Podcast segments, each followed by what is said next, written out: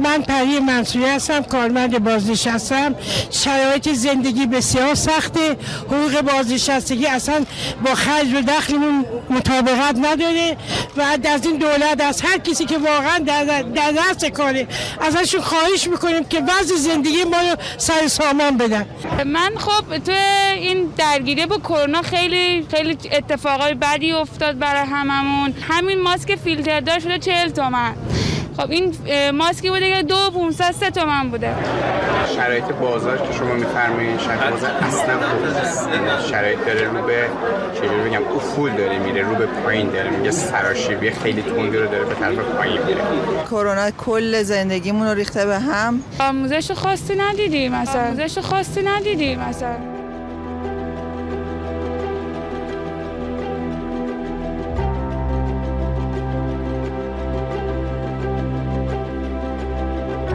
سلام من هادی نجف هستم کارشناس آکادمی هوش مالی و با سیزدهمین شماره از برنامه فیه مافی در خدمتتونم تا ببینیم کووید 19 چه تأثیری بر آموزش های سواد مالی در جهان داشته.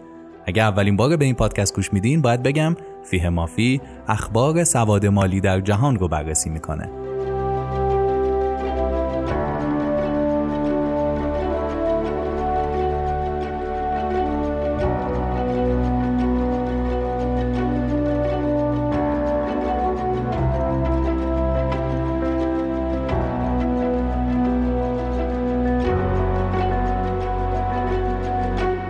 شرایط فعالان حوزه سواد مالی تو دو بخش فعال شدن. یکی اینکه خب چیکار باید می‌کردیم که تو همچین شرایطی کمتر دچار آسیب مالی بشیم؟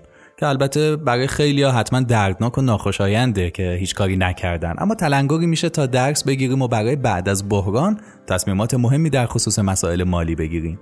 یه بخش دیگه هم این که خب حالا باید چیکار کنیم؟ می‌دونید خیلی از کشورها و دولتها برای وقوع شرایط بحرانی از قبل برنامه ریزی دارن. ولی مردم عادی از کم و کیف اون مطلع نیستن. در نتیجه اینا شروع کردن به اطلاع رسانی و آگاه کردن مردم برای استفاده از همین راهکارهای قانونی. مثلا مانی وایز هلند مطلبی رو تو سایتش گذاشته که به مردم میگه اگه نیاز به راهنمایی داشتین کجاها می‌تونن به شما کمک کنن؟ یا مثلا اگه کارآفرین هستین چه راهکارهایی برای شما تدارک دیده شده؟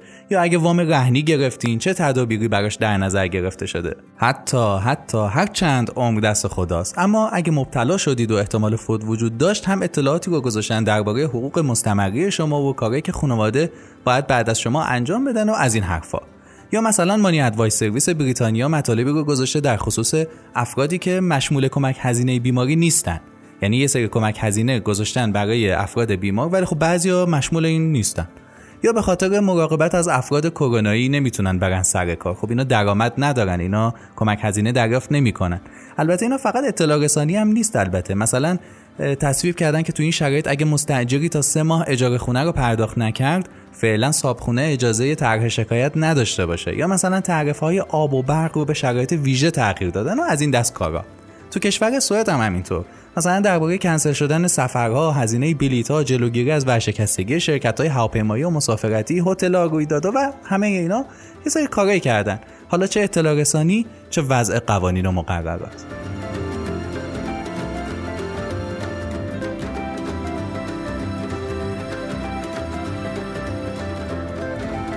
اما از اینا که بگذریم تو ماه آوریل هستیم ماه چهارم سال میلادی. این ماه تو آمریکا و خیلی از کشورها به عنوان ماه سواد مالی شناخته میشه. یک ماه تمام رو هر سال اختصاص میدن به برنامه های متفاوت سواد مالی. از کلاس ها و همایش گرفته تا مسابقات و برنامه های تلویزیونی و رادیویی. حالا همین ماه سواد مالی همزمان شده با وضعیت کرونا و قرنطینه و فضای مجازی. مثلا تو آفریقا یه شرکت بین المللی به نام خدمات مالی متروپولیتان. دوره های رایگان آموزش سواد مالی به صورت آنلاین برگزار کرده. یا وان یونایتد بانک که قبلا هم دربارش صحبت کرده بودیم که بزرگترین بانک خصوصی سیاه‌پوستای آمریکاست هر سال تو همین ماه سواد مالی کمپین آیگات بنگش رو برگزار می‌کنه. ولی خب امسال جشن حضوری نگرفتن و به صورت مجازی از بچه ها خواستن نقاشیاشون رو ارسال کنن و برنده جایزه هزار دلاری بشن. که خب ده نفرم از ایالت های مختلف برنده شدن و جمعا ده هزار دلار جایزه بردن.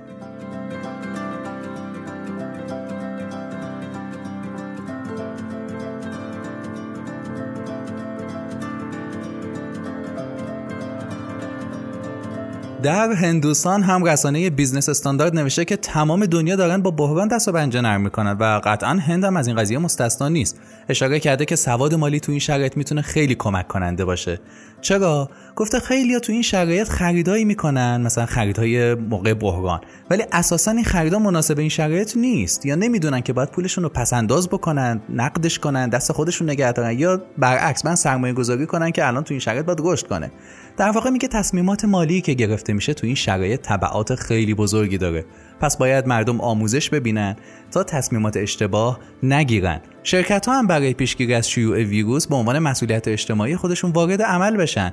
ولی لازمه یه نتیجه گرفتن از اقداماتی که داره انجام میشه اینه که مردم متوجه تصمیم درست و غلط بشن و با نهادهای دولتی هم که همون تصمیمات رو گرفتن همراستا بشن. تو تاجیکستان هم به مناسبت ماه سواد مالی بانک ملی تاجیکستان با همکاری وزارت آموزش، مؤسسات مالی بین المللی یا مثلا بنیاد بانک های پسنداز آلمان که همون اشپارکاس است منظورشون که با آکادمی هم همکاری داره برنامه مفصلی رو تدارک دیدن. حرفشون هم اینه که در تراز جهانی فعالیت می‌کنیم تا شاهد ارتقای سواد مالی مردم باشیم.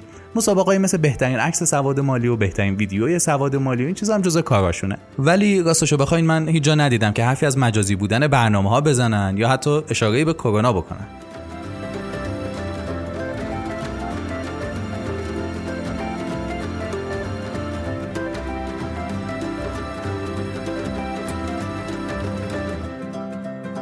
و اما پاکستان بانک مرکزی پاکستان در قالب برنامه ملی سواد مالی برای کودکان، نوجوانان و جوانان یک پورتال آموزش الکترونیکی رونمایی کرده.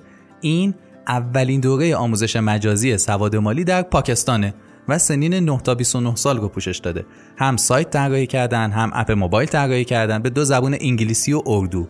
بعد داستان داره توش بازی داره بازی پردازی داره. یه بازی ساده داره به نام پمپک اگه اشتباه تلفظ نکرده باشم که مفاهیم رو آموزش میده توش.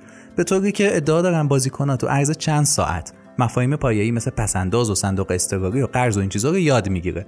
آخرش هم به کاربرایی که همه درس رو تموم بکنن مدرک میدن. ورزشکارا هم جز گروه هستن که هم تو تعطیلی کامل کاملن و هم معمولا نوع درآمدشون جوریه که یه مدت درآمد دارن یه مدت ندارن. در نتیجه ممکنه تو این شرایط دچار فشارهای مالی سنگینی شده باشن.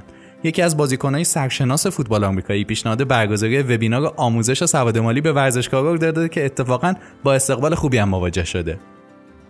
از طرف دیگه کتابخونه عمومی لویی در انگلستان هم. بعضی از موضوعات رو به صورت مجازی و رایگان در اختیار مخاطبا قرار داده که یکی از این موضوعات معلومه دیگه سواد مالیه. چیزی مشابه کار کتابخونه ملی خودمون که کتابای کودک و نوجوان زیادی رو به صورت پی دی اف در اختیار عموم گذاشته.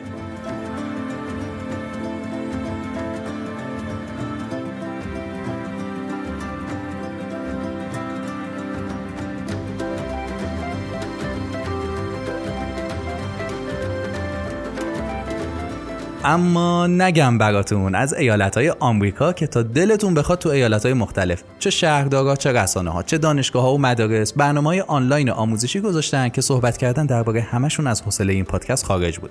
اما همین قبل بدونید که هر ایالت رو سر می‌زنیم یه طرحی برنامه چیزی برای این روزا داره و یه پیمایشی کردن درباره سلامت مالی مردم که نتایج جالبی داشت و می‌خوام شما در جریان بذارم. مثلا یک سوم شرکت کننده هایی که تو این پیمایش شرکت کردن گفتن که شرکتشون بهشون برنامه های آموزشی پیشنهاد داده. خیلی جالبه دیگه یعنی درصد قابل توجهیه. یا 68 درصد مخاطبا اصلا علاقه دارن الان تو همچین دوره های شرکت کنن یعنی بازار آموزش سواد مالی الان داغ داغه. دو سوم شرکت کننده ها گفتن ما درباره بازنشستگی ابهامات داریم. یا مثلا درباره سرمایه گذاری همینطور و از این دست اطلاعات. توصیه می‌کنم به وبسایت آکادمی هوش مالی مراجعه کنید و مطلب کووید 19 سواد مالی 20 رو حتما بخونید.